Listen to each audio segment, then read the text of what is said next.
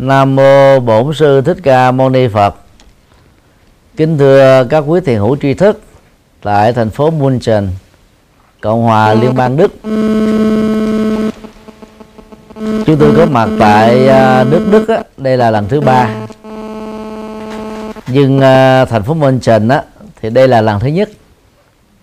Vì là lần đầu tiên cho nên thay vì à, nói chuyện chuyên đề về đề tài à, phương pháp giáo dục Phật giáo và sự học Phật trên toàn cầu đó thì chúng tôi xin à, đổi thành là buổi vấn đáp tự do.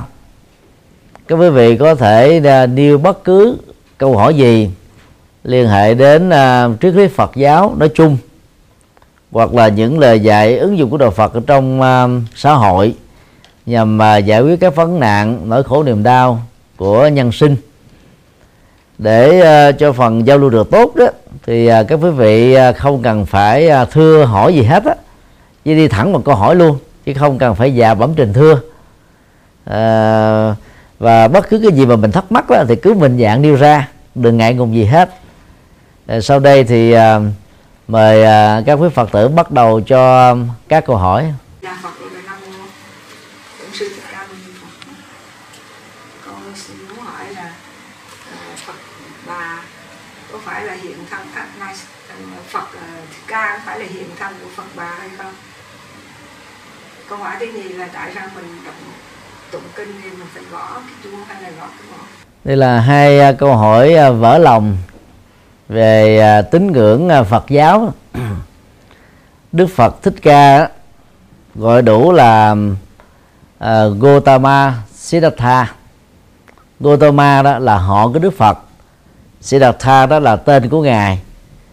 Và người Trung Quốc cũng như Việt Nam á, thường gọi đó là Phật Bổn Sư. Thích Ca Mâu Ni. Tức là Đức Phật uh, Thích Ca bậc hiền triết của uh, nước Sakya. À, thì Đức Phật Thích Ca là người uh, sáng lập ra đạo Phật khi ngài được 35 tuổi. Ngài sinh vào năm 624 trước Tây lịch. Và đến năm 29 tuổi thì ngài uh, từ bỏ cơ hội làm vua. Sau 6 năm uh, tu tập đó ngài trở thành bậc giác ngộ đầu tiên trong lịch sử của nhân loại suốt 45 năm sau đó thì Đức Phật à, giảng kinh thuyết pháp truyền bá chân lý và đạo đức của ngài. Đến năm à, 544 trước Tây lịch ở tuổi 80 đó Đức Phật à, qua đời tại vườn Ta La Sông Thọ. Thì trong quá trình à, Đức Phật à, thuyết giảng đó Đức Phật có đề cập đến là các Đức Phật và các vị Bồ Tát ở các hành tinh khác. Bồ Tát Quan Thế Âm á, là một trong các vị Bồ Tát quan trọng nhất của đạo Phật Đại thừa và sự hiện hữu uh, của các vị Bồ Tát này đã được ghi nhận trong uh, các uh, kinh điển đại thừa được xuất bản vào khoảng thế kỷ thứ nhất trước Tây lịch. Do đó đó Bồ Tát Quan Thế Âm là người được xem là bổ tượng biểu tượng của lòng từ bi của sự thấu hiểu của sự nhập thế qua nhiều ứng thân của phương pháp uh, uh, quán về ngũ âm à, để mà diệt à, nỗi khổ niềm đau và giúp cho con người đó thoát ra khỏi các nỗi sợ hãi. Cho nên đó, Phật Thích Ca đó là người đã giới thiệu Bồ Tát Quan Thế Âm. Và Bồ Tát Quan Thế Âm á, không phải là Phật tức là còn một cấp bậc nữa. Phải tu nhiều kiếp nữa thì mới trở thành Phật. Về sau này ờ, Phật giáo Đại thừa cho rằng đó là Bồ Tát Quan Thế Âm á, là quá thân của Đức Chánh Pháp Minh Như Lai. À, từ một vị Phật cổ rồi à, vì à, hành hạnh nguyện độ sinh và dán thân á, làm à, vị Bồ Tát để đồng hành với con người nhằm lắng nghe các nỗi khổ niềm đau và giải quyết các nỗi khổ niềm đau đó. Cho nên á, Phật Thích Ca không phải là hóa thân của Bồ Tát Quan Thế Âm. Bồ Tát Quan Thế Âm cũng không phải là hóa thân của Đức Phật Thích Ca. Bồ Tát Quan Thế Âm á, không phải là con người lịch sử ở trên địa cầu của chúng ta mà là một vị Bồ Tát ở hành tinh khác. Cho nên uh, khi mà mình à, tôn thờ Đức Bồ Tát Quan Thế Âm đó thì chúng ta cần nhớ một số điều như sau. A à, về à, à, giới tính đó, thì Bồ Tát Quan Thế Âm vốn là một người nam tại Ấn Độ ảnh hưởng à, à, đến các nước à, trong khu vực à, bao gồm à, à, Tây Tạng. Thì Quan Thế Âm là nam tướng à, rất là đẹp người có 32 tướng đại nhân.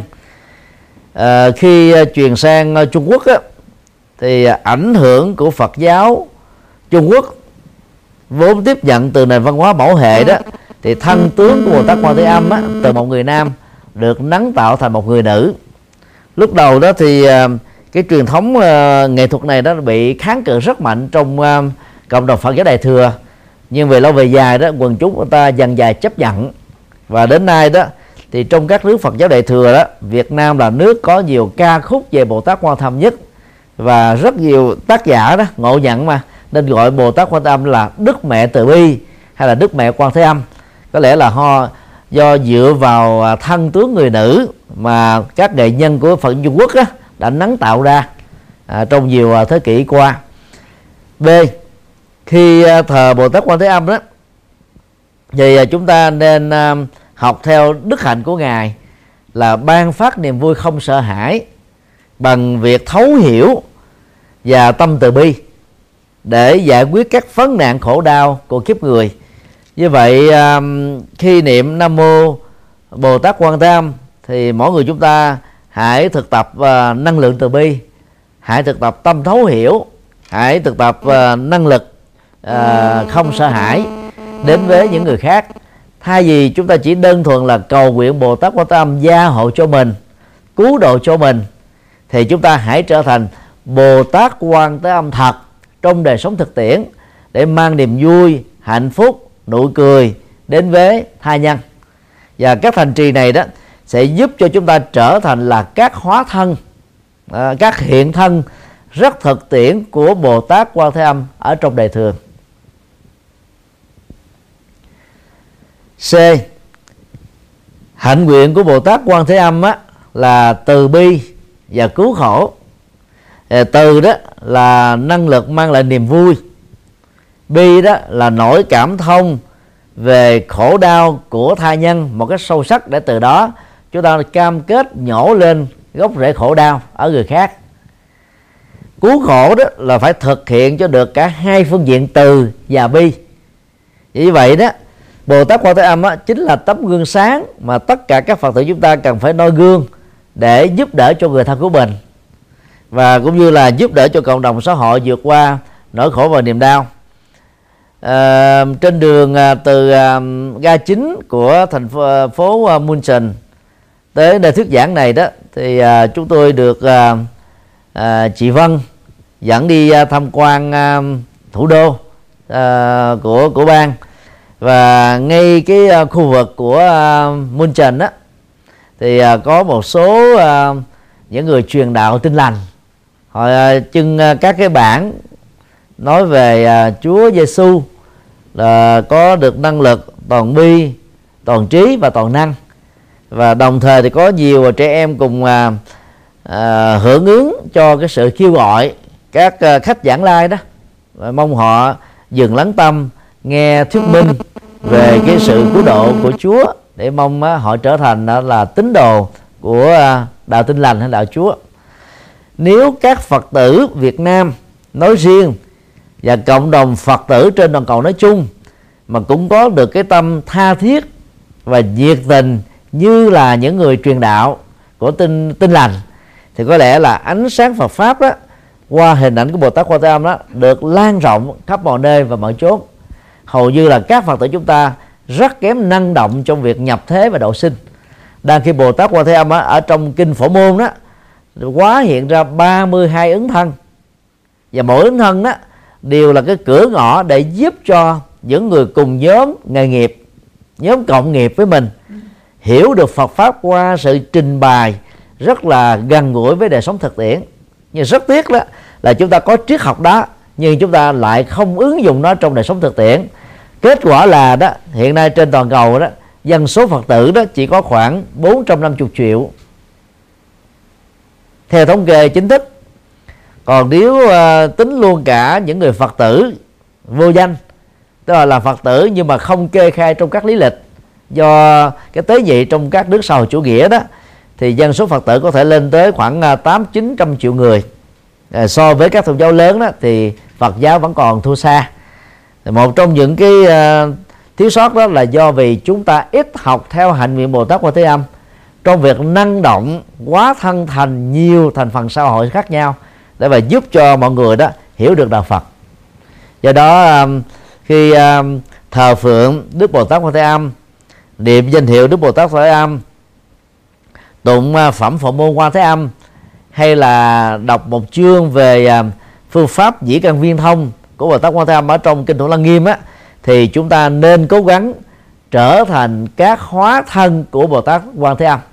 Thay vì là mình mình câu cầu mong được uh, cứu giúp thì chúng ta hãy cứu giúp người khác dẫn dắt người thân của mình từ việc chưa biết đạo trở thành phật tử. Từ phật tử mê tín trở thành phật tử có chánh tính từ phật tử vẫn còn ờ, các cái thói quen sống với nỗi khổ niềm đau thì trở thành là người ờ, là thoát ra khỏi các nỗi khổ về niềm đau và làm được như thế đó thì Phật giáo sẽ à, phát triển rất nhanh.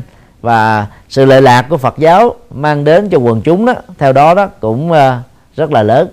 Về à, à, việc à, sử dụng à, pháp khí Phật cụ bao gồm chuông mỏ khánh linh ở trong các nghi thức đó thì chỉ xuất hiện trong các nước theo Phật giáo Đại thừa.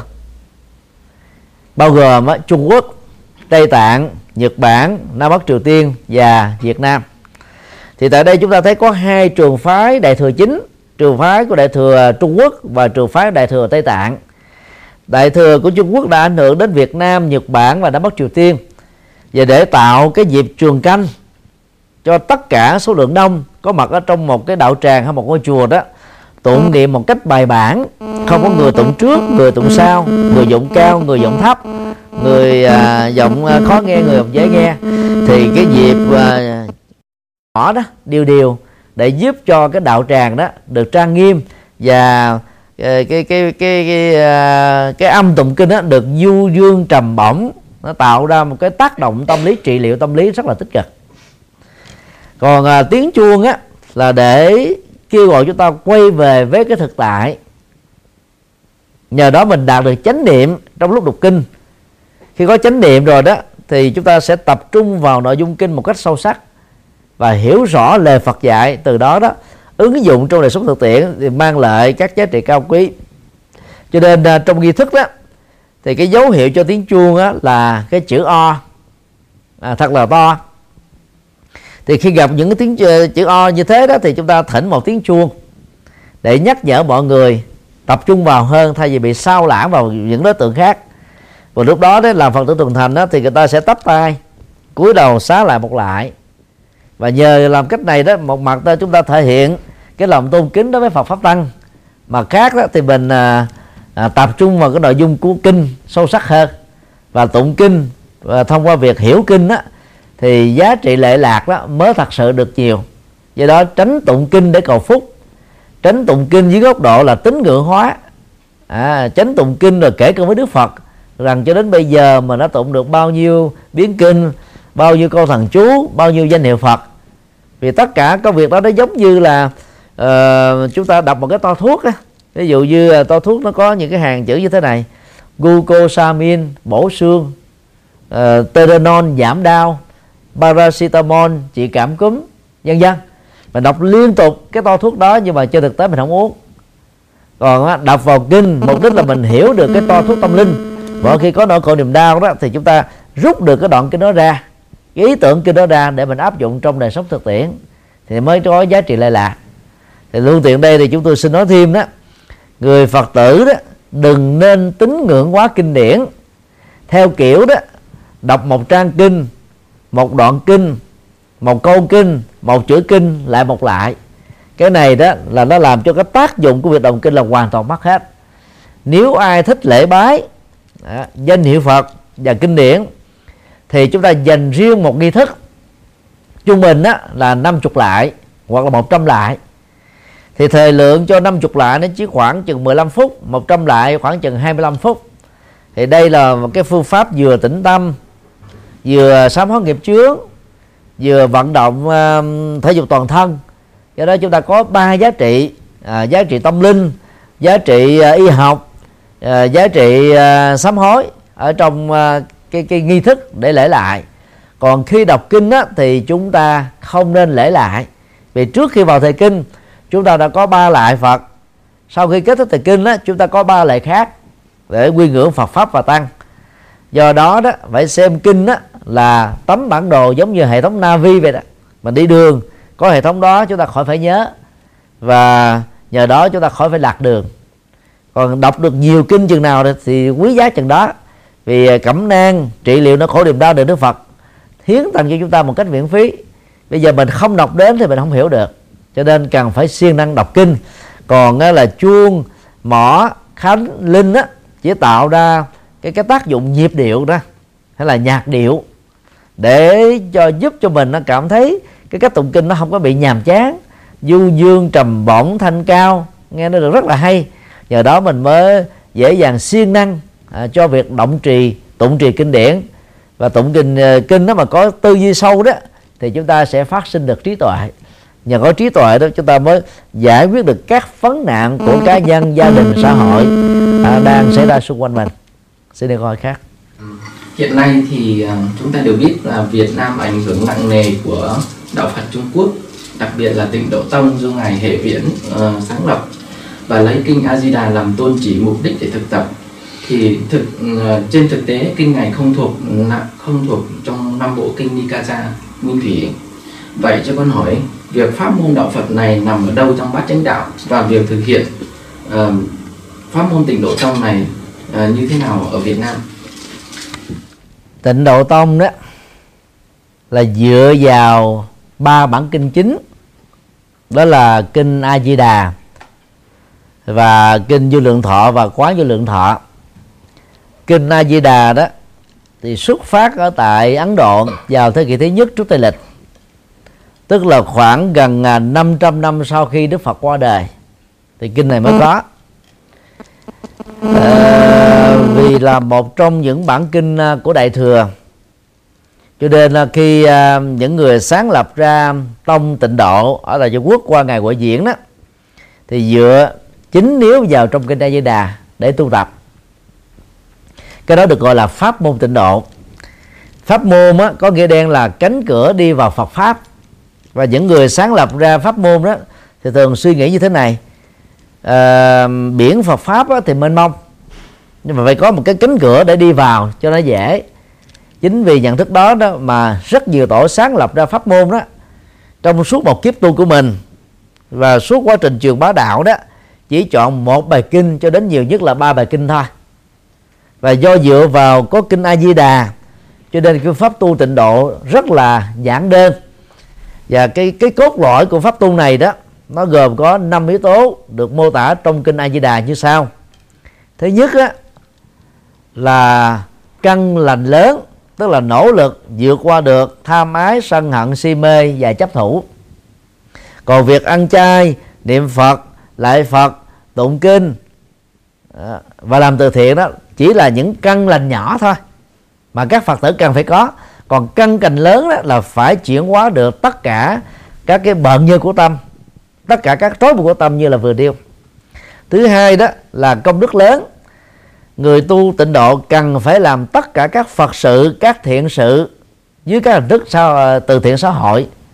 Nghĩa là năng động giúp đỡ những người bất hạnh vượt qua đau khổ niềm đau và thông qua đó đó truyền bá chân lý của đức phật thứ ba là tạo nhân duy tốt lớn. Tức là mình à, phải lập đạo tràng, mở điều kiện, khích lệ, kêu gọi, dẫn dắt, hướng dẫn những người thân, bạn bè, những người làm việc dưới trướng và những người mà mình quen biết trong xã hội đó, dần dần trở thành phật tử, sống hạnh phúc. Thứ tư đó là quán pháp âm, tức là sử dụng dữ liệu của cõi ta bà để xây dựng chánh nhân làm tịnh độ. Tức là không chối bỏ ta bà mà phải tận dụng cuộc đời hiện thực này đó để xây dựng Phật pháp. Và thứ năm đó là niệm Phật nhất tâm bất loạn. Nhất tâm đó tức là mình nương vào danh hiệu Phật. Nhờ đó mà mình không có liên tưởng đến không nghĩ ngợi đến không du lịch đến bất cứ một nơi nào khác hay là đối vật nào khác. Và theo đó đó tâm mình trở nên đó là yên tĩnh chánh niệm bất động. Đây là năm yếu tố mà người thực hiện được đó khi còn sống đó, đã trở thành là thánh nhân rồi nhất là cái yếu tố đầu tiên, căn lành lớn, hết tham, sân si là trở thành thánh. Và khi mà mình đạt được cả năm tiêu chí vừa nêu đó, thì bậc thánh nhân đó có mặt ở chỗ nào? Chỗ đó chính là niết bàn. Vì tâm người đó đạt được cực lạc và niết bàn. Triết lý chiều sâu của kinh A Di Đà nằm ở chỗ này. Rất tiếc là sau này à, từ thế kỷ thứ năm sau tây lịch trở đi đó, khi tình độ đông phát triển đó thì người ta ít bận tâm đến triết lý, vừa nêu ở trong kinh A Di Đà lắm. Mà ta nhấn mạnh đến góc độ tín ngưỡng thôi. Và nghĩ rằng là chỉ cần có niệm Phật giúp tâm bất loạn, là sau khi chết là có thể giảng sanh được Tây phương. Đó là tín ngưỡng, chứ không phải là nhân quả trong tu tập. Bởi vì nó chỉ đạt được một phần năm ở trong kinh A Di Đà nêu ra là không thể nào đạt được chuẩn để giảng sanh Tây phương được. Thì hiện nay thì à, tịnh độ tông của Trung Quốc à, thông qua các nhà sư Đài Loan truyền bá tại Việt Nam đó à, ờ, phần lớn là tịnh độ tông tín ngưỡng ta gọi là tịnh độ tông Tây phương. À, phương pháp của tịnh độ tông này đó nhấn mạnh đến giảng sanh Tây phương bằng phương pháp thực tập rất đơn giản là lại Phật và niệm Phật thôi. Về cốt lõi đó thì lại Phật niệm Phật chỉ giúp cho chúng ta đạt được một phần của chánh niệm hay là một cái cửa ngõ để giúp cho chúng ta đạt được chánh niệm thôi so với à, bát chánh đạo con đường tâm linh chính yếu mà Đức Phật đã dựa vào đó tu tập để giác ngộ với cầu Bồ đề. Và truyền bá thì phương pháp niệm Phật của Tịnh Độ Tông chỉ là một phần tám của bát chánh đạo tức là là là là, là phần chánh niệm thôi do đó nó không đủ.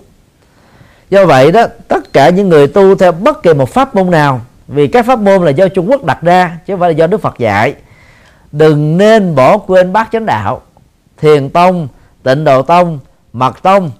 Chẳng qua đó cũng chỉ đạt được chánh niệm thôi.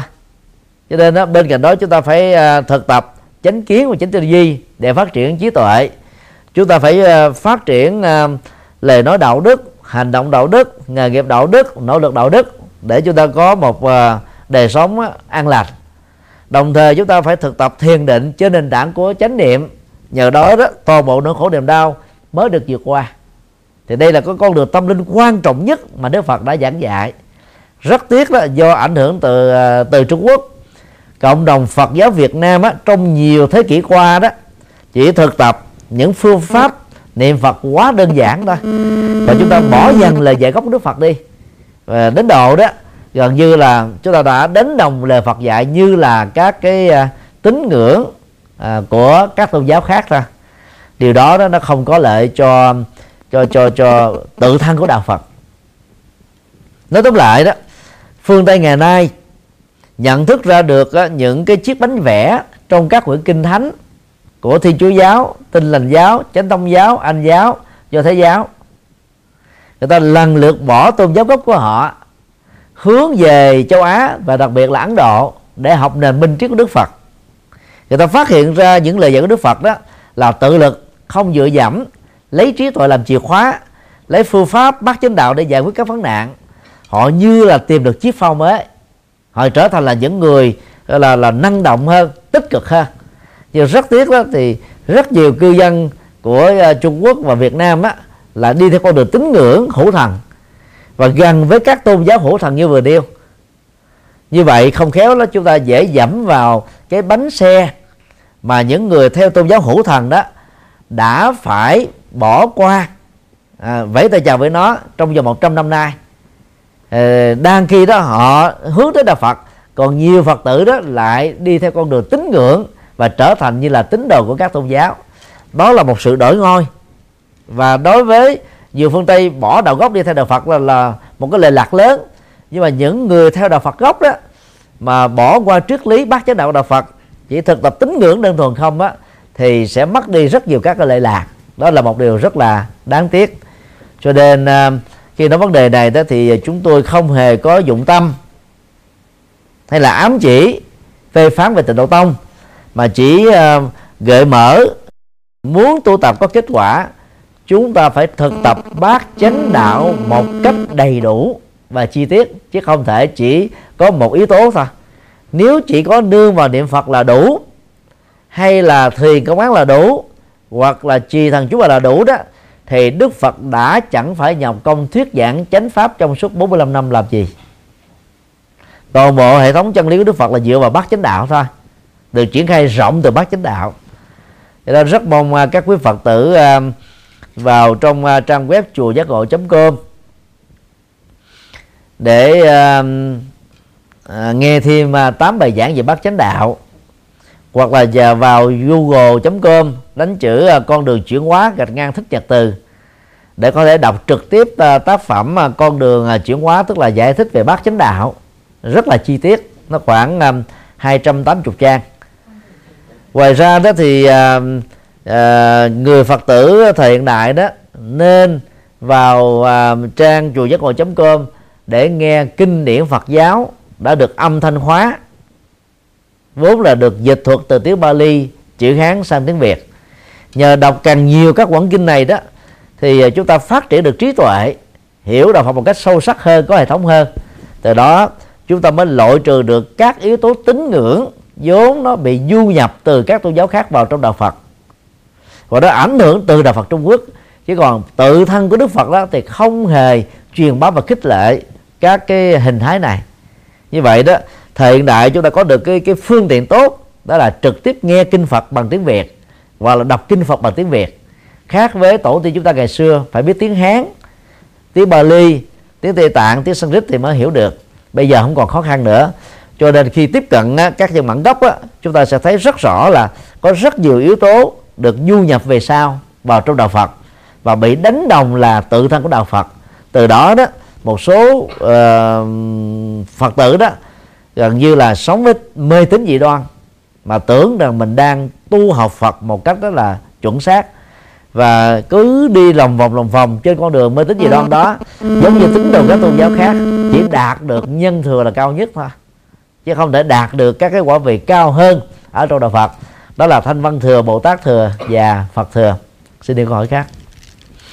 Bàn đức phật đã dạy kinh di giáo và đức phật nói rằng này các tỳ kheo hãy lấy pháp của ta làm thầy hãy tự làm hòn đảo của chính mình. Hãy nương tựa vào pháp à, không nương tựa một ai khác. Và à, lấy pháp làm thầy mà tu tu tập.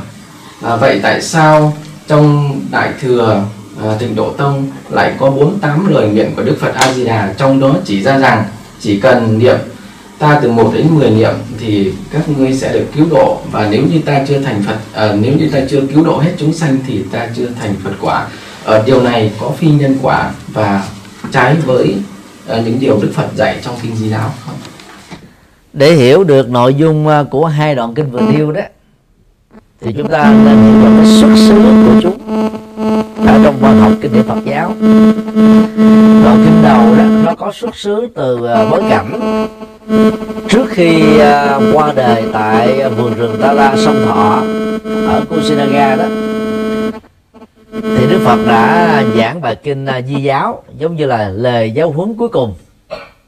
Thì trong đó đó Đức Phật đó là nhắc nhở các vị tăng sĩ cần phải truyền bá bát chánh đạo lấy tứ diệu đế làm nền tảng rồi à, thực tập con đường đạo đức thanh cao à, sống à, thiền định và nhiều yếu tố cao quý khác đó để à, có thể trở thành là điểm tựa tâm linh vững chãi cho người phật tử tại gia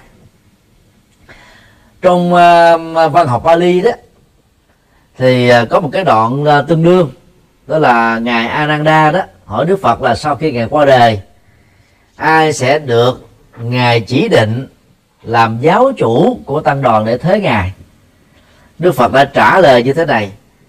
Hãy nương tựa vào chân lý nương tựa vào đạo đức không nương tựa vào bất kỳ một ai khác cũng không nương tựa vào bất kỳ một cái gì khác hãy tự mình thắp đuốc lên mà đi.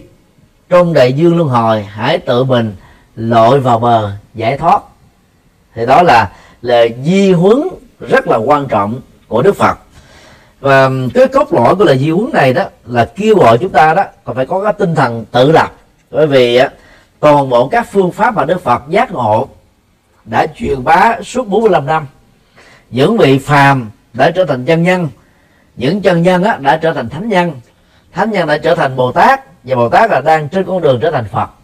Có nghĩa là rất nhiều người đã hiểu uh, triệt để phương pháp đó rồi.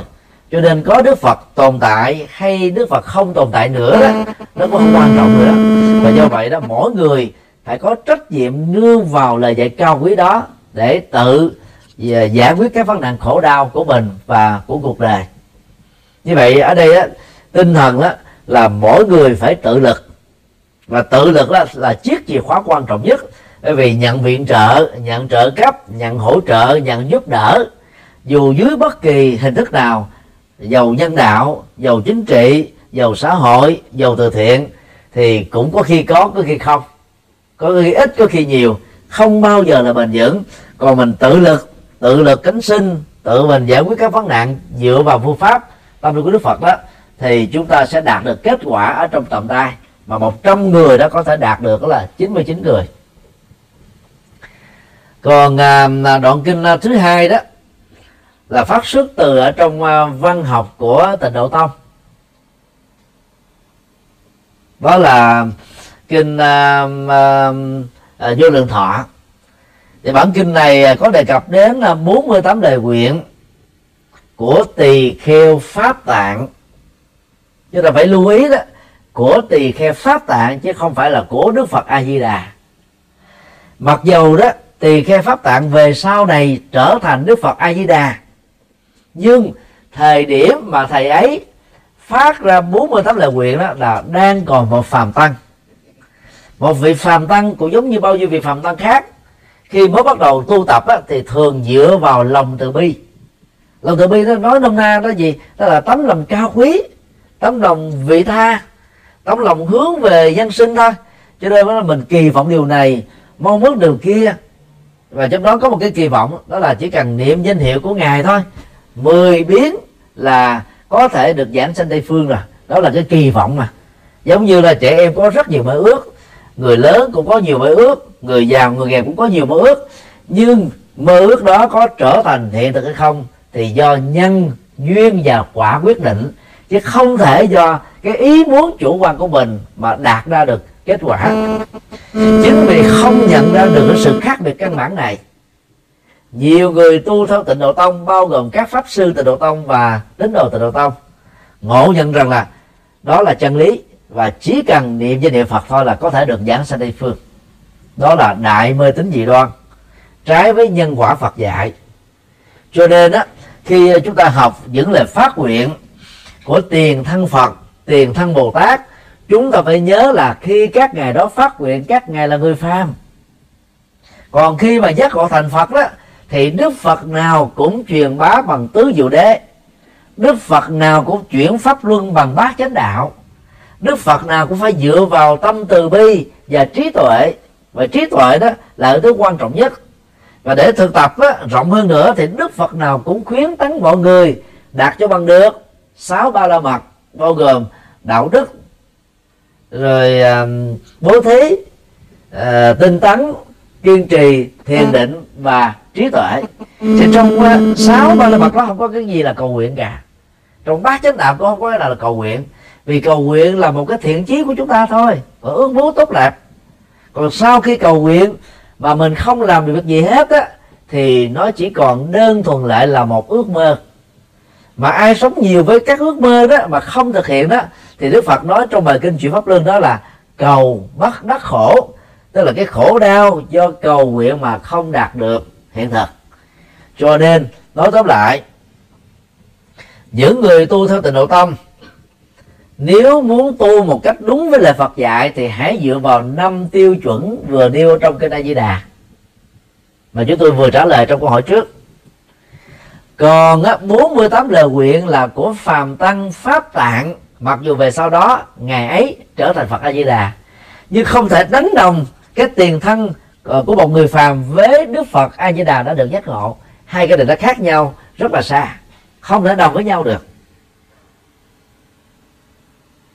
Và do đó tu học theo Phật giáo đừng quá đặt nặng về sự phát nguyện vì đó là cái phần đầu của lòng từ bi thôi sau khi phát nguyện đó thì chúng ta phải nhớ đến hình ảnh đó, Bồ Tát quan tâm ngàn tay ngàn mắt. Mỗi một cánh tay đó tượng trưng cho một hành động từ bi cụ thể. Một ngàn cánh tay đó là tượng trưng một tập thể 500 người. Tức là một người đó làm các việc thiện không đủ ta phải liên kết lại 500 người để làm các việc thiện và phụng sự dân sinh để giải quyết các vấn nạn nỗi khổ niềm đau nhưng mà để cho cái lòng từ bi đó không bị cảm tính và ước mơ chi phối đó thì mỗi một hành động uh, cao quý đó đó cần phải được đạo diễn bởi trí tuệ qua hình ảnh của con mắt. Cho nên nói cách khác đó trong triết học của đạo Phật đó trí tuệ là chiếc chìa khóa quan trọng nhất. Và tâm từ bi đó là những hành động cụ thể được cái trí tuệ này soi đường dẫn lối. Và do đó đó là thực hiện ở đâu là có kết quả đến đó. Cho nên là chúng ta tu tập là không nên dựa vào lòng từ bi và phát nguyện đơn thuần của các đức phật khi còn, gọi là, tiền thân á, là những người phàm. Mà chúng ta phải dựa vào lúc mà các đức phật đã trở thành phật rồi. Mà trở thành phật rồi thì phật nào cũng dạy chúng ta phải tự lực cánh sinh. Cũng giống như các bậc cha mẹ, thương con đúng nghĩa là phải dạy cho con không dựa dẫm vào mình. Giáo dục phương tây đang đi theo cái khuynh hướng này. Từ nhỏ các cháu đã được tự lập rồi đi du lịch đi uh, nghiên cứu hiện trường đi tham quan đi xe uh, điện ngầm đi xe lửa đi máy bay. Cho nên khi lớn lên ở tuổi 20 đó là các cháu muốn tách riêng ra khỏi gia đình cha mẹ ruột của mình. Cái văn hóa tự lập đó rất phù hợp với văn hóa và triết học của đạo Phật. Vì đang khi đó lệ thuộc vào những lời phát nguyện của các đức Phật khi còn tiền thân là người phàm chúng ta sẽ trở thành là những người dựa dẫm vào đức Phật, mà dựa dẫm thì không khỏe. Một người khỏe mạnh á, phải bỏ cái cái cây nạn đang chống ở hai nách của mình. Phải rời khỏi chiếc xe lăn mà mình đang nương tựa. Phải bỏ cái cái bình dưỡng khí ra, thì người đó mới được xem là người khỏe mạnh được. Đức Phật muốn tất cả chúng ta được khỏe mạnh bằng việc tu tập sáu ba la mật và nhiều đạo đức cao quý khác. Chứ không phải chỉ dựa vào cái sự phát nguyện của Phật A, Bồ Tát B nào đó thuộc về quá khứ. Do đó đó so sánh giữa um, hai đoạn kinh với xuất xứ thì chúng ta đã thấy rõ rồi. Như vậy là trong tu tập đó chúng ta phải dựa vào bát chánh đạo để chúng ta phân tích nhân quả và tìm ra các giải pháp cho các vấn nạn mà mình đang đối diện thay vì chúng ta trông chờ lòng từ bi của các vị Phật và các vị Bồ Tát xin được hỏi khác sự từ bi thì con có một cái, xem trên một cái mạng thì có một câu nói là từ bi không phải là lòng tốt. Thầy có thể giải nghĩa câu đó từ bi mà không phải là lòng tốt là lại gì nữa? Từ bi đó là là nó thuộc loại là sư phụ và là tổ sư của lòng tốt. Lòng tốt là một phần rất nhỏ của tình người thôi. Lòng tốt có thể bị lợi dụng. Lòng tốt có thể là một sự mũi lòng lòng tốt có thể là một cái uh, lòng nhân ái. Nó là một cái phần rất nhỏ của tâm từ bi thôi và nó cần phải được vượt qua. Bởi vì có rất nhiều người có lòng tốt mà không có trí tuệ. Cho nên nó dẫn đến rất nhiều nó khổ niềm đau ở người khác. Còn từ bi đó nó gồm có hai phương diện. Thứ nhất là từ tiếng Bali gọi là meta mà nghĩa đen của đó là mang lại niềm an vui và hạnh phúc cho người được mình quan tâm còn bi đó trong tiếng Bali và Sanskrit là karuna. Có nghĩa đen là bày tỏ lòng cảm thông sâu sắc của chúng ta đối với nỗi khổ niềm đau của tha nhân. Từ đó đó chúng ta mới cam kết là nhổ lên nỗi khổ đau đó. Như vậy trong từ bi đó nó có hai cái nguồn năng lực. Thứ nhất là hiểu thấu cái nỗi khổ niềm đau của người khác để biết đâu là nguyên nhân mà họ bị vấp phải khổ đau bị là cho lăn trong khổ đau thì chúng ta mới có thể dẫn dắt họ từng bước ra khỏi khổ đau được.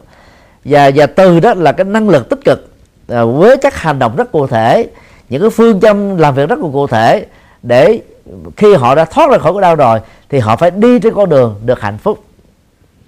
Rất nhiều bà mẹ có lòng tử tế với con cháu với những người ăn xin với những kẻ bất hạnh nhưng mà chưa đạt được lòng từ bi. Vì đôi lúc mà mình à, chỉ à, cho những con cá tạm thời thôi hoặc là cho bằng cảm tính thôi giúp bằng cảm tính thôi. Đang khi từ và bi đó, nó luôn luôn song hành với phương pháp qua các hành động rất cụ thể. Mà mỗi khi đã giúp người nào đó rồi thì người đó phải thoát ra khỏi cái nỗi khổ, niềm đau đó một cách lâu dài thôi. Chứ không phải là ngắn hạn hay là tạm thời.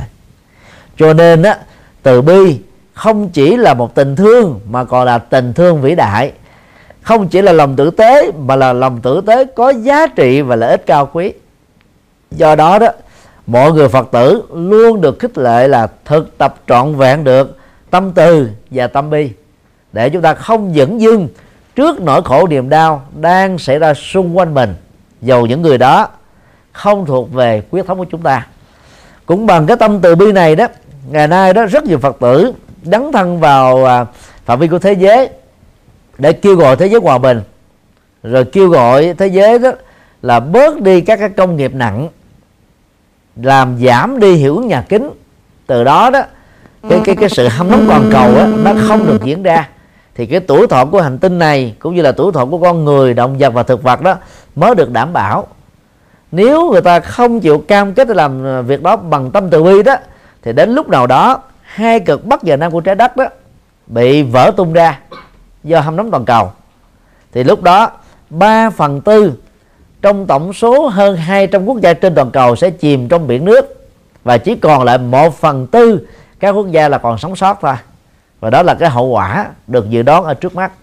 Như vậy, tâm từ bi của khi được phát triển đó sẽ giúp cho chúng ta loại trừ được các lợi ích cá nhân, bao gồm các cái lòng tham ích kỷ, vị kỷ, phạm pháp, và loại trừ được các lợi ích nhóm, lợi ích nhóm trong chính trị lợi ích nhóm trong kinh tế lợi ích nhóm trong tôn giáo lợi ích nhóm trong xã hội và lợi ích nhóm trong gia đình hay là lợi ích nhóm vùng miền. Từ đó chúng ta mới nghĩ đến cái cái cái phạm vi lợi ích toàn cầu rộng hơn. Và nếu tất cả các công nhân của hành tinh này đều phát triển được tâm từ bi, mở ra được cái lợi ích cho đại đa số đó, thì hành tinh chúng ta nó trở nên đó là bền vững hơn. Và lúc đó đó sự sống của con người mới thật sự đó đạt được hòa bình và hạnh phúc trên hành tinh này. Xin đi coi khác. Câu của Kinh Phúc Đức nhưng mà trong đấy ừ, ví dụ như chuyện đi về chùa làm công quả ừ, nhiều khi là cũng không biết là có được phước đức nhiều không. Nhưng mà con thấy mọi người ai cũng muốn là về chùa để làm phước đức. Thì thầy hãy trả lời cho con, để cho con học làm công quả đó thì có ba hình thức. Thứ nhất á, là công quả bằng sức lực của mình. Bao gồm à, tất cả các hoạt động à, hậu cần. Chẳng hạn như à, nấu cơm dọn dẹp xây dựng à, phụ các công việc à, về lao động tay chân và tất cả các vị tăng sĩ trong các chùa đó là rất là biết ơn. Bởi vì nhờ có nhiều phật tử, có được cái tâm tình nguyện đó đó, thì các cái việc phật sự của chùa đó sớm được thành tựu một cách mỹ mãn. Cho nên trước các ngày lễ hội Phật giáo hay là thứ bảy, thì à, nhiều Phật tử đã đến chùa làm công quả theo dạng này. Để cho cái ngày lễ chính đó được diễn ra hôm sau đó đó, nó được chu tất và mọi việc đó nó được đâu vào đấy. Thì cái thành quả Phật sự đó đó là có được một cái cái đóng góp rất to lớn của nhiều người Phật tử đóng góp và tình lực như vừa nêu. Thứ hai làm công quả còn được hiểu đó là mình à, phát tâm à, cúng à, à, tịnh vật à, và tịnh tài. Tịnh vật đó là các vật chất tịnh tài đó là tiền bạc. Để mình đó là là cùng với vị thầy chủ trì trang trải các hoạt động tình thương đó cho những người đang có nhu cầu do à, kém may mắn do thiếu thốn. Ở châu Âu này đó mặc dù là những quốc gia tiến bộ à, so với các cái à, trục còn lại nhưng vẫn còn đó những người à, vô gia cư những người ăn xin những người bị còn nó khổ niềm đau. Do vậy mà các hoạt động từ thiện đó dưới hình thức là làm công quả ờ, sẽ giúp cho cho cho cho hoạt động phật sự của chùa đó được tốt. Hoặc là một hình thức khác đó là các vị phật tử có thể là tự làm bánh trái các loại thực phẩm chay vào những ngày sinh hoạt ở chùa đó thì mình bán bằng cái giá à, ở thị trường. Thì toàn bộ số tiền đó đó khi thu nhập được đó thì cúng toàn bộ cho thầy trụ trì hay là sư cô trụ trì thì cái cách làm này đó một mặt là giúp cho phật tử đó làm quen với cái phân hóa ăn chay.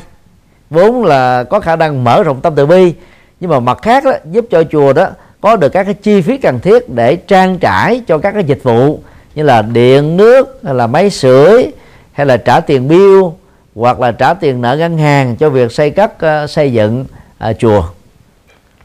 C. Làm tất cả các việc gì mà nhà chùa cần đến? Hay là có nhu cầu.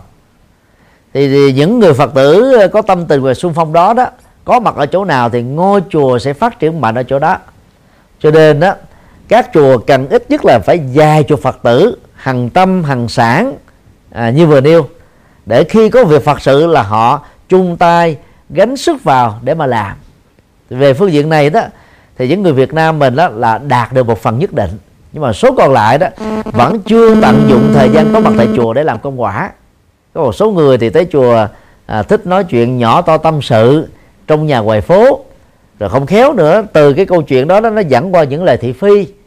Rồi phê bình đánh giá rồi chống đối nói tốt nói xấu. Thậm chí là chuyện không nắm vững cũng đi, đi lan truyền. Thì đó nó dẫn đến cái tình trạng là gì? Trở thành cái lo phóng thanh tạo ra nỗi khổ niềm oan ở rất nhiều người mà vốn họ không thực sự là tác giả trong câu chuyện. Thì người tu học Phật đó khi đến chùa, nếu mình không trực tiếp tham gia vào các hoạt động công quả mà ngôi chùa đang cần, thì thời gian có mặt ở trong ngôi chùa đó, chúng ta nên tĩnh tâm, qua ngồi thiền, qua tụng kinh, qua lễ bái, qua niệm phật, hay là qua tĩnh tọa thôi, hoặc là đọc kinh sách phật ở trong ờ, một cái không gian của ngôi chùa. Điều đó trở thành một thói quen rất là tích cực và tốt đẹp. Hơn là chúng ta tụm ba tụm bảy rồi nói chuyện tốt xấu phê bình chỉ trích lẫn nhau. Thì hiện nay đó cái cái cái thói quen đó đó nó nó mặc dù không phải là phổ biến lắm nhưng mà nó đã có mặt khắp mọi nơi trong các chùa Việt Nam ở trong nước và nước ngoài. Cho nên người tu học Phật đó cần phải tạo thành thói quen mới thay vì ngồi nói chuyện vô ích thậm chí là gây, gây, gây ra phiền não cho mình và người khác thì hãy tận dụng thời gian có mặt tại chùa sung phong tình nguyện làm công quả. Muốn biết việc nào để làm công quả thì chúng ta chỉ cần tới gặp thầy trụ trì hoặc sư cô trụ trì thôi. Nó là chúng con có được à, uh, 5 tiếng trong ngày hôm nay hay là 4 tiếng vào ngày mai nếu thầy có việc gì cần nhờ xin thầy đừng ngại ngùng. Từ đó thì chúng ta có cơ hội để đảm trách được một số việc có ý nghĩa. Và khi làm việc phước qua các hình thức công quả chúng ta phải hiểu thực tế là mình đang tạo phúc đức cho mình thôi và chỉ có người nào thiếu thông minh mới từ bỏ và từ chối các cơ hội công quả để thông qua đó các phật sự sớm được thành tựu xin điều câu hỏi khác thầy con à, xin được hỏi là à, Đức Phật Thích Ca Mâu Ni là sinh hạ sinh là năm 624 trước công nguyên đúng không ạ? Dạ. Thì uh, cho con hỏi là thầy sinh trước hay là sau Chúa Giêsu ạ? Chúa Giêsu á, nhỏ hơn Đức Phật 624 tuổi. Vì Đức Phật là sanh trước Tây lịch. Còn Chúa Giêsu á, được đánh dấu là sanh vào năm số 1 của Tây lịch và qua đời ở năm thứ 33 của Tây lịch. Tức là Đức Chúa Giêsu đó chỉ có truyền đạo 3 năm thôi. Từ năm 1 tuổi cho đến năm 14 tuổi, từ năm 30 cho đến năm 33 tuổi thì Chúa Giêsu đó là sống ở tại Jerusalem và truyền đạo à, tại Jerusalem thôi. Còn từ năm 14 tuổi cho đến năm 30 tuổi đó thì trong kinh thánh và văn học của thiên chúa giáo là không có đề cập đến. Vì người ta cũng không hề biết rằng là ông ở đâu và làm cái gì. Thì các giả thuyết của một số sử gia với cái hỗ trợ của khảo cổ học đó người ta chứng minh được rằng là thời gian mất tích đó đó Chúa Giêsu đã sang Ấn Độ để học đạo và rất có khả năng là học đạo tại đại học à, theo cái phong cách của đại học Nalanda mặc dù đại học Nalanda thì à, à, nó đã có vào thế kỷ à, thứ năm sau tây lịch nhưng mà thế kỷ thứ nhất thì chưa có. Thì cái giả thuyết này là, à, nó đang gây tranh cãi lớn giữa những người nghiên cứu về lịch sử thiên chúa giáo và những người à, là đứng ngoài cái lịch sử thiên chúa giáo để phản ánh về cái cuộc đời của Chúa Giêsu thì dù sau đây nữa Chúa Giêsu đó truyền đạo quá ngắn và cái cái nội dung truyền đạo của ông đó hay nhất đó, là bài kinh giảng trên núi thôi. Nó nó gần giống như các bài kinh về thập thiện à, của bên Phật giáo. Nói chung là nhân thừa và thiên thừa. Nhưng mà không đào sâu vào trong tâm linh không à, nói về những cái phương pháp giải quyết các nỗi khổ niềm đau không có những cái phương pháp để mà chuyển hóa một người phàm trở thành thánh không có những cái cách thức để từ một vị thánh trở thành là bậc giác ngộ tuyệt đối. Cho nên à, nếu so sánh giữa thiên chúa giáo và đạo phật đó thì đạo thiên chúa đó chỉ ngang bằng với cái phần nhân thừa và thiên thừa của đạo phật và kém hơn rất xa thanh văn thừa bồ tát thừa và phật thừa. Do đó đó chúa giêsu kitô thực ra đó chỉ là hàng con cháu của phật thôi nếu mà tính theo niên đại ra đời. Vì à, ngày ấy đó nhỏ hơn đức phật thích ca của chúng ta là 624 tuổi. Xin đi câu hỏi khác Ờ, ờ, có một bày tỏ một chút suy nghĩ của mình khi mà mình ờ, được sống ở một cái ờ, phương Tây mà nơi ảnh hưởng rất lớn bởi cái ờ, đạo cái ờ, Kitô giáo. Trong đó có Thiên Chúa giáo Tin lành cũng như là ờ, nhân chứng Giêsu thì con thấy rằng là mặc dù là cái đạo Thiên Chúa được sinh sau đẻ muộn có nghĩa là ra đời sau đạo Phật nhưng có một cái gì đấy mà nó rất là logic rất là rất là uh, quán chiếu được và đi vào thực tế của cuộc sống. À, ví dụ như là các cái đạo luật lấy ngay ở nước Đức những cái đạo luật cơ bản gọi là Kronbuch thì đều được được ừ, chất lọc từ đạo lý của Thiên Chúa giáo và ứng dụng vào cuộc sống rất là à, chu đáo. Cũng như là việc mà à, các um, con chiên như mình gọi là Phật tử đi theo đều có một cái những cái quy định ví dụ như là đóng thuế, cũng như là một cách đóng góp vào ừ, từ thiện như trong trong đạo Phật của mình, nhưng mà nó được quy định vào thành luật. Vậy thì làm sao mà ừ, đạo Phật đi trước, tức là ra đời trước cả đạo Thiên Chúa mà những cái, để ừ, quy tụ ra được một cái luật đưa vào cuộc tế, tức là được thực dụng vào cuộc cuộc sống thực tế, ứng dụng, gọi là đạo Phật ứng dụng. Thì tại sao mình vẫn chưa tiến lên được một cái bước như vậy để mà có được một cái xã hội đi theo được những cái luồng ổn định và cho có được cái cuộc sống ổn định cũng như là cái sinh hoạt ổn định.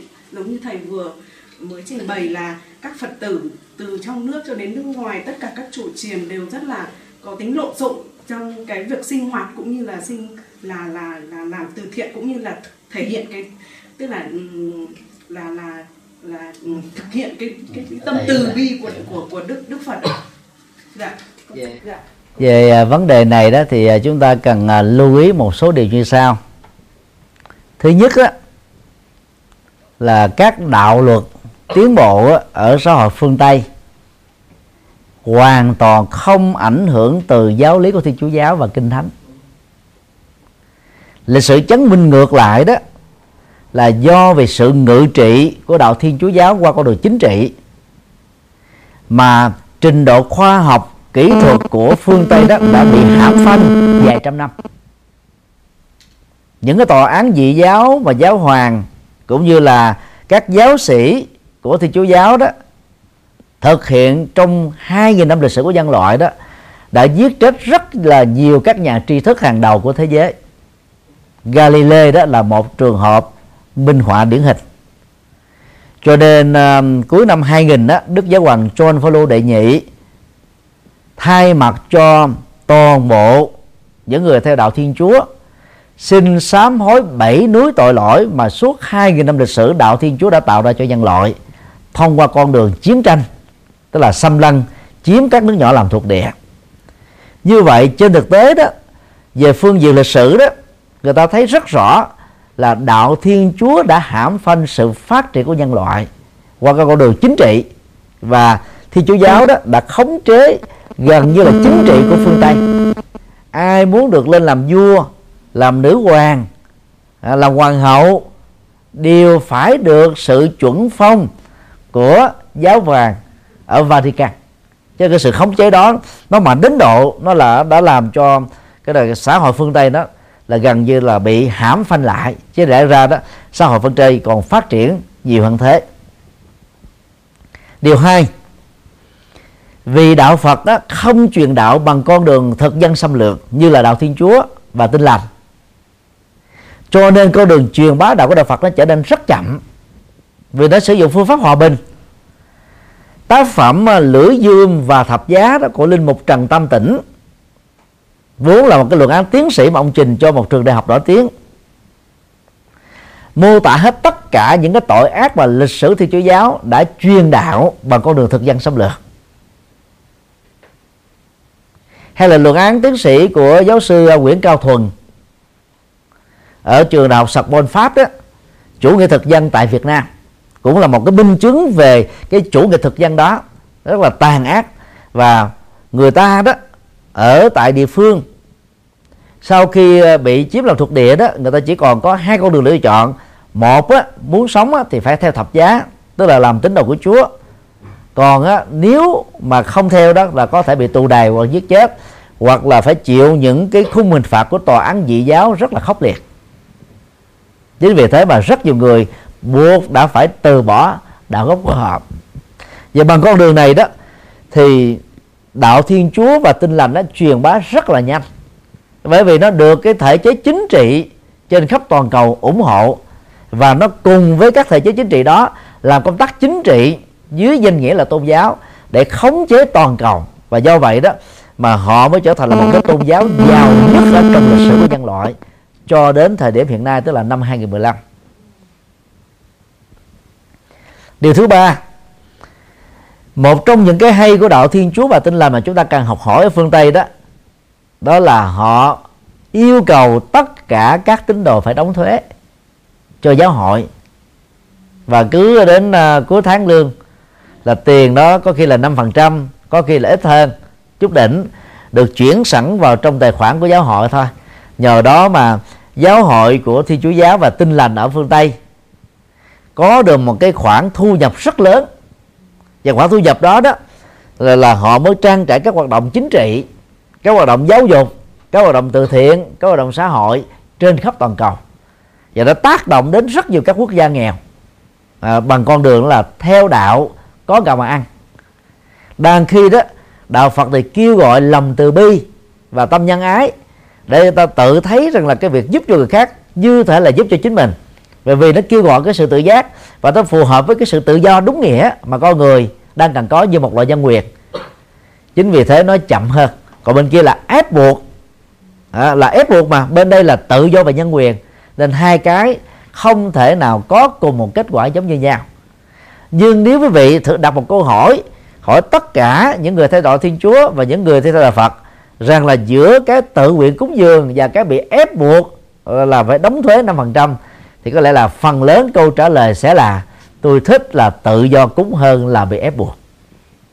Như vậy cái ép buộc đó, nó chỉ có lệ cho giáo hội thôi, chứ đâu có lệ cho quảng đại đa số quần chúng. Thì đó là cái cách mà thể hiện cái sự khác nhau chính vì thế mà cho đến thời điểm bây giờ mặc dù có thể áp dụng được cái phương pháp tương tự tại các nước mà Phật giáo là quốc giáo hoặc có đại đa số quần chúng là Phật tử như là ở à, Tích Lan, Miến Điện, Thái Lan, Lào và Campuchia. Nhưng đạo Phật đã không chọn con đường tương tự đó.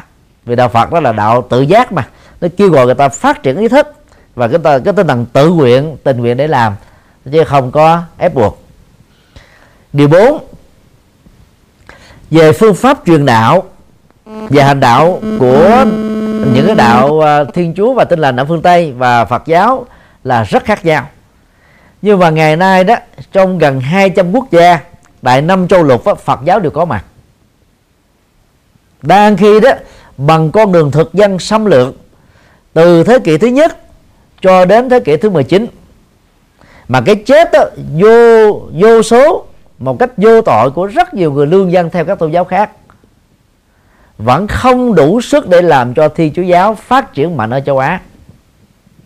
Nơi mà có nhiều quốc gia nhất và đông dân cư nhất trên toàn cầu. Đang khi đạo Phật đi bằng con đường hòa bình. Và cái mức lan tỏa nó nó lại rộng và phổ quát được. Cho nên giữa hai cách này đó, thì Liên Hợp Quốc và thế giới người ta vẫn đánh giá phương pháp làm đạo của đạo Phật đó là là là hòa bình và và và dễ chấp nhận hơn. Tuy nhiên về phương diện tổ chức đó, thì đạo Phật chúng ta phải học hỏi ở các tôn giáo phương Tây. Vì các tôn giáo phương Tây đó là người ta gắn kết với bộ máy chính trị của nhà nước. Và nhờ cái cái gắn kết đó đó cho nên cái thể chế hành chính của họ nó rất là bài bản. Họ có một kịch bản quốc tế áp dụng trên các quốc gia. Và do vậy đó cái người truyền đạo giàu có trình độ thấp vẫn có thể làm có kết quả đang khi Phật giáo chúng ta đó thì lại chưa có được cái quy chuẩn này.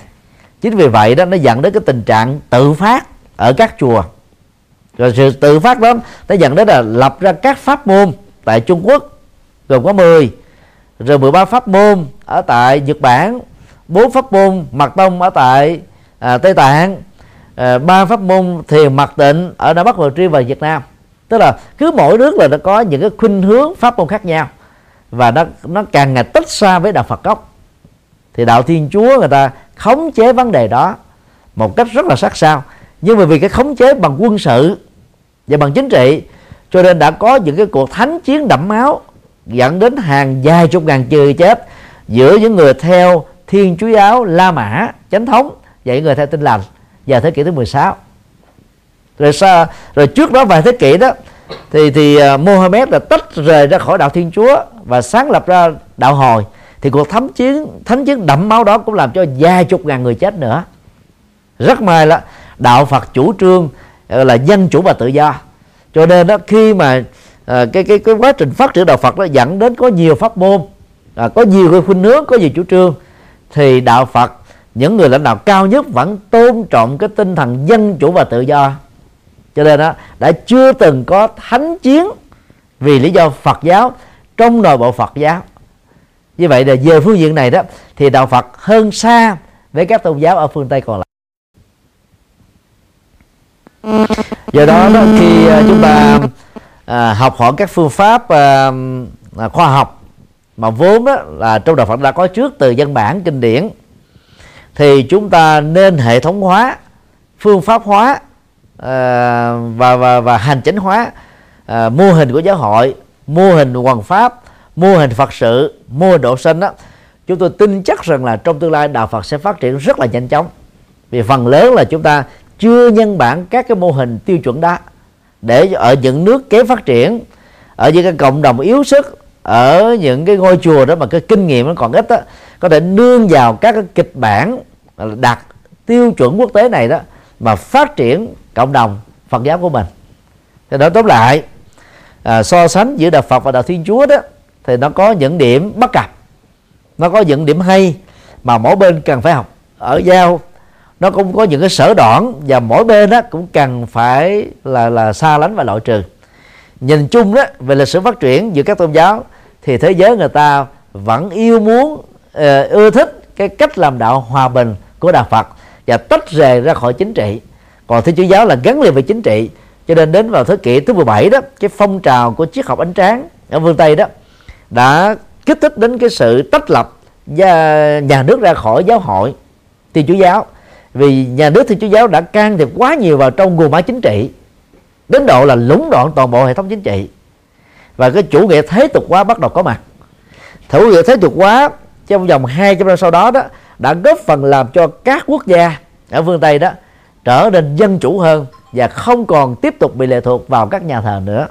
Và nhờ đó đó, cái cái con đường tội lỗi của các nhà thờ qua các cái tòa án dị giáo đã không còn tạo cơ hội để giết chết rất là nhiều người không theo đạo của mình. Đó cũng là một điều bay phúc cho lịch sử nhân loại ở phương Tây vào thế kỷ à, thứ 20 trở đi và và khi đối chiếu với với các tôn giáo phương Đông, đặc biệt là đạo Phật đó, thì Thiên Chúa giáo là thua xa về phương diện này.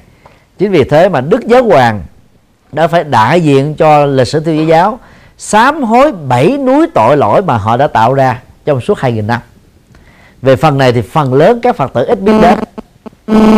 Do đó, nếu biết sâu vào vấn đề đó, chúng ta vào google, gõ cái từ, sám hối bảy núi tội lỗi, chúng ta sẽ thấy có cái văn bản gốc có một đoạn video blog của BBC gọi là truyền hình trực tiếp để chúng ta mới thấy rõ được.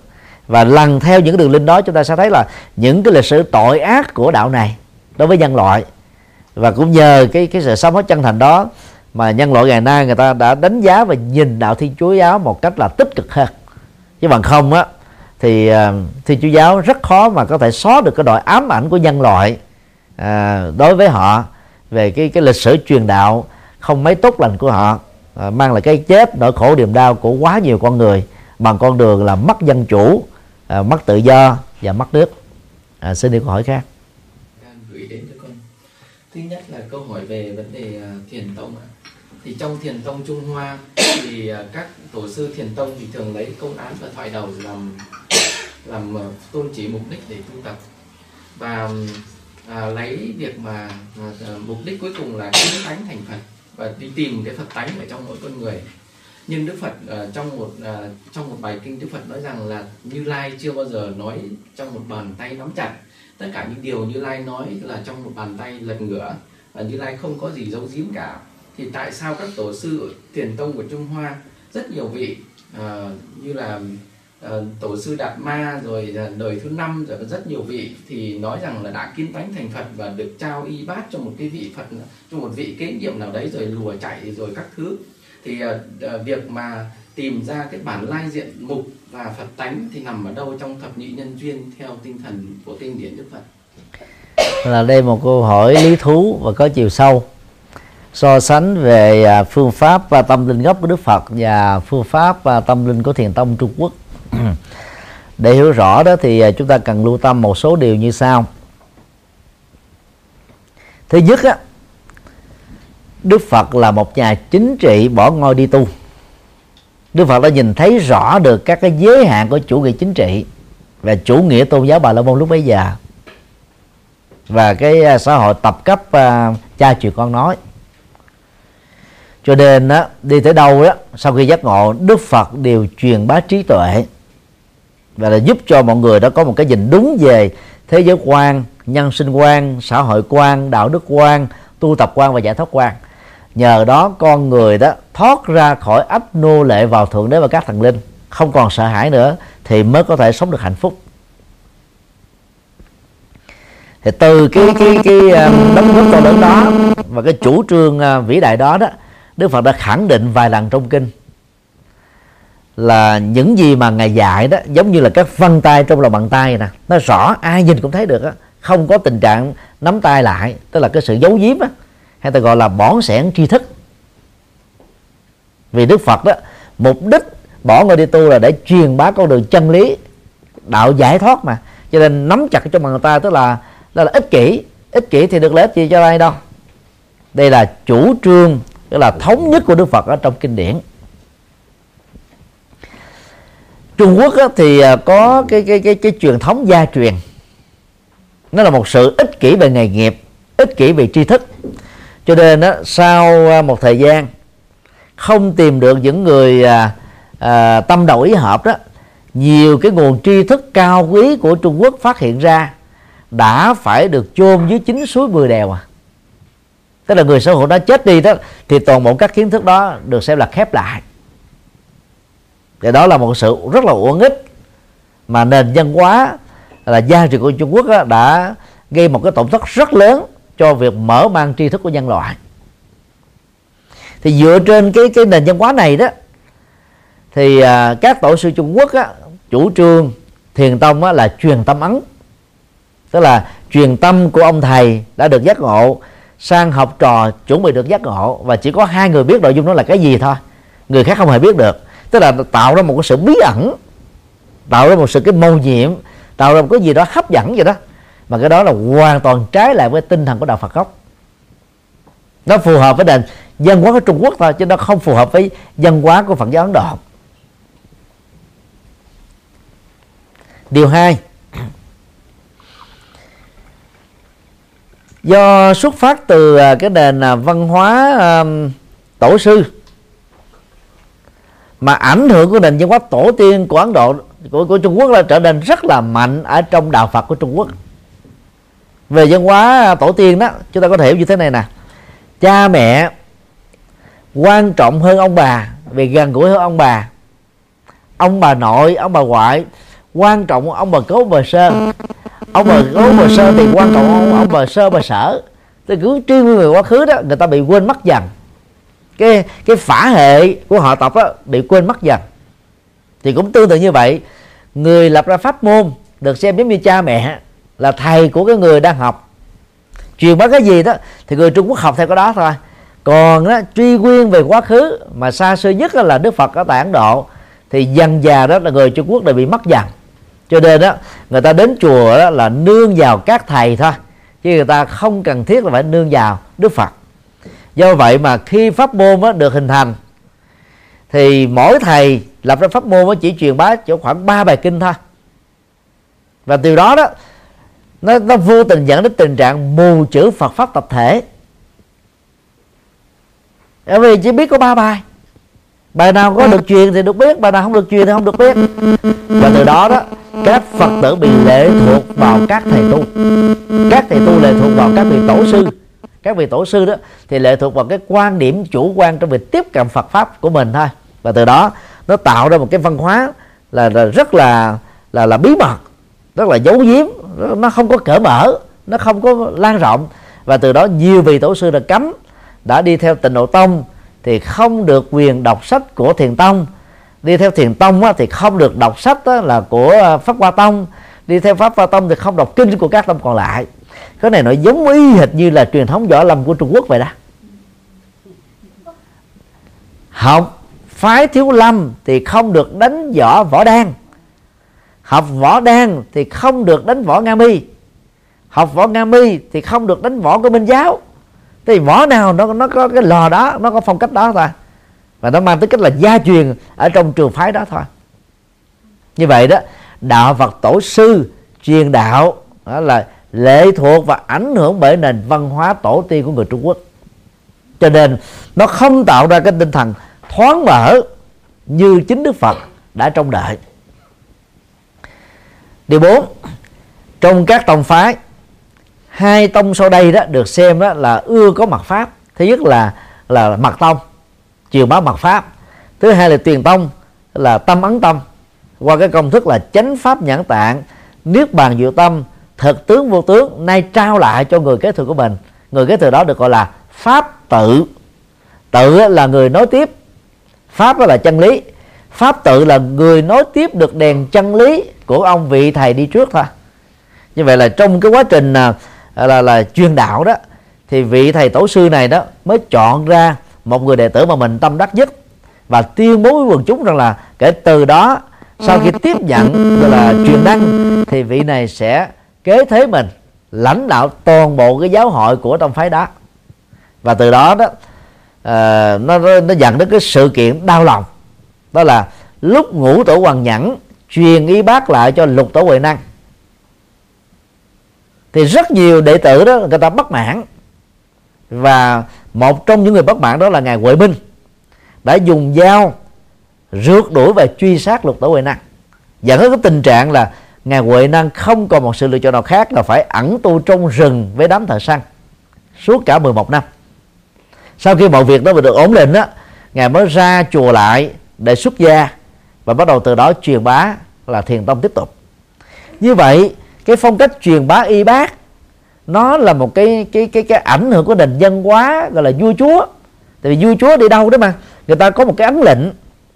Và người cầm cái ấn lệnh đó đó có mặt ở chỗ nào, nhân danh nhà vua, thì tất cả các cái quan dù là tể tướng, tức là tương đương với thượng tướng bây giờ, phải quỳ mập xuống mà tiếp nhận cái cái ấn lệnh đó. Đó là nền văn hóa phong kiến của Trung Quốc, đã ảnh hưởng đến Phật giáo của Thiền Tông. Còn Đức Phật thì không có chủ trương như thế này, vì Đức Phật là chủ trương nhân quyền, dân chủ, tự do, giác ngộ, tự giác, chứ không có cái cái cái thứ bậc như vừa nêu. Điều 6 giữa hai phong cách làm đạo của Đức Phật tức là không có sự giấu giếm và phong cách truyền đạo tâm ấn tâm của thiền tông hay là bí mật pháp của mật tông thì chúng ta thấy là cách làm đạo của Đức Phật là sâu sắc hơn và được gọi là uh, cơ hội tốt cho nhiều người biết đến đạo Phật hơn. Còn phương pháp kia nó có một cái phần gì đó hơi ích kỷ uh, nó hơi gia truyền nó hơi thâu hợp lại thâu hẹp lại. Và kết quả là nó chỉ lợi ích cho một cái thiểu số những người truyền đạo đó thôi. Chứ còn đại đa số còn lại đó gần như là mù mịt thiếu hiểu biết về Phật giáo. Có lẽ đây cũng là một trong những nguyên nhân gián tiếp làm cho đạo Phật đó là không truyền bá rộng được ở phương Tây. Mãi cho đến à, thế kỷ thứ 19 à, do những cái cuộc à, xâm lăng của Anh giáo à, và nước Anh ở tại Ấn Độ mà nhiều cái kinh điển của Đức Phật đó được dịch ra tiếng Anh. Và từ đó nó mở ra cái phong trào học Phật ở trên toàn cầu. Ngày nay đó chúng ta đã xa Đức Phật à, 26 thế kỷ. Những phương pháp mới do Trung Quốc à, sáng tạo ra đó có những cái hay có những cái bất cập. Người Việt Nam đó bị ảnh hưởng bởi cái văn hóa Trung Quốc tại Việt Nam đã vô tình tiếp nhận tất cả những cái phương pháp truyền đạo của Trung Quốc. Chúng tôi tạm gọi đó là sự nhập cản nguyên si nền Phật học Trung Quốc vào Việt Nam. Từ đó đã dẫn đến rất nhiều các bậc khác, bất cập khác cho người Việt Nam. Cho nên trong phong cách làm đạo mới, chúng tôi à, đề nghị là chúng ta hãy quay trở về với Đức Phật gốc. Vì phương pháp của Đức Phật nó phù hợp cho quảng đại đa số quần chúng. Và Đức Phật đó khi làm đạo ừ thì ngài có một lần tuyên bố rằng đó những gì mà ngài truyền bá đó giống như là những lá cây trong lòng bàn tay. So với cái số lá cây trong rừng là vô số. Thì từ đó chúng ta có thể hiểu là những gì mà Đức Phật truyền cho chúng ta là thiết thực hiện tại. Để mang lại lệ lạc thôi. Còn những cái mà ngài biết quá rộng quá cao quá sâu mà nó không cần thiết cho quần chúng thì ngài cũng không có đề cập đến. Nó giống như những chiếc lá ở trong rừng. Như vậy là cả cái lời à, à, tuyên bố không có bàn tay nắm chặt hay là thấy rõ những cái vân tay trong lòng bàn tay hay là à, thấy rõ các lá tay ở trong à, cái lòng bàn tay đều có chung một tinh thần là Đức Phật không giấu giếm. Đức Phật không có sở hữu tri thức Phật pháp cho riêng mình mà Đức Phật muốn phổ biến lan rộng tất cả những điều ngài khám phá ra được cho tất cả quần sinh. Bằng cách làm đạo này đó thì cộng đồng thế giới mới biết đến đạo Phật nhiều hơn cũng học theo tinh thần đó đó, thì từ à, năm 2000 chúng tôi à, đã phổ biến à, đại tạng kinh bằng tiếng Việt trên trang web đạo Phật ngày nay chấm com. Và lúc đó đó, nó là một trong những phương tiện đầu tiên truyền bá kinh điển Phật qua internet. Đến năm 2006 thì chúng tôi biên tập thành công ấn bản đại tạng kinh bằng âm thanh để cho những người bận rộn, nhất là giới trí thức và những thành phần lao động đó, đang lúc lái xe đang ngồi trên xe đang làm công việc gia đình hay là công việc cá nhân vẫn có thể nghe những lời kinh minh triết của Đức Phật. Và bằng cách này đó thì chân lý Đức Phật nó được lan tỏa phổ phổ rộng được mà không bị một cái giới hạn nào hết. Chính vì thế các Phật tử tại gia nên nhớ cái phần quy pháp á, trong cái phần kết thúc kinh điển đó mà. Thì có hai hai điều mà chúng ta đã phát nguyện đó là thâm nhập kinh tạng trí tuệ như hải mình phát nguyện là mình hiểu thấu đáo được tất cả kho tàng kinh sách Phật giáo. Đó là hàng ngàn quyển kinh khác nhau. Mà mục đích của nó là gì? Để có được trí tuệ cho chính mình như là một biển lớn. Nhưng rất tiếc đó phương pháp làm đạo của Trung Quốc đó, thì chỉ dạy có một hai ba bài kinh thôi. Giống như là truyền bá những cái cái cái bí mật pháp đó mà. Ai có đến học trực tiếp thì mới biết được còn không học thì không biết được. Đó là cái văn hóa ích kỷ gia truyền của Trung Quốc. Nó hoàn toàn không thích hợp với văn hóa Việt Nam hoàn toàn không thích hợp với văn hóa của Phật giáo. Hoàn toàn không thích hợp với văn hóa còn lại của thế giới. Cho nên đó, giữa cách làm đạo của Trung Quốc và cách làm đạo của Đức Phật đó, thì Đức Phật đó giống như là vầng Thái Dương. Còn cái cách làm đạo của Trung Quốc giống như là con đom đóm vậy đó. Chính vì thế đó là người tu Phật, chúng ta nên chọn Đức Phật. Tức là truyền bá Phật pháp một cách rộng rãi, bằng nhiều phương tiện khác nhau, để cho nhiều thành phần khác nhau cho xã hội đó có thể tiếp cận và hiểu được đạo Phật, thực tập đạo Phật để được an vui hạnh phúc trong đời.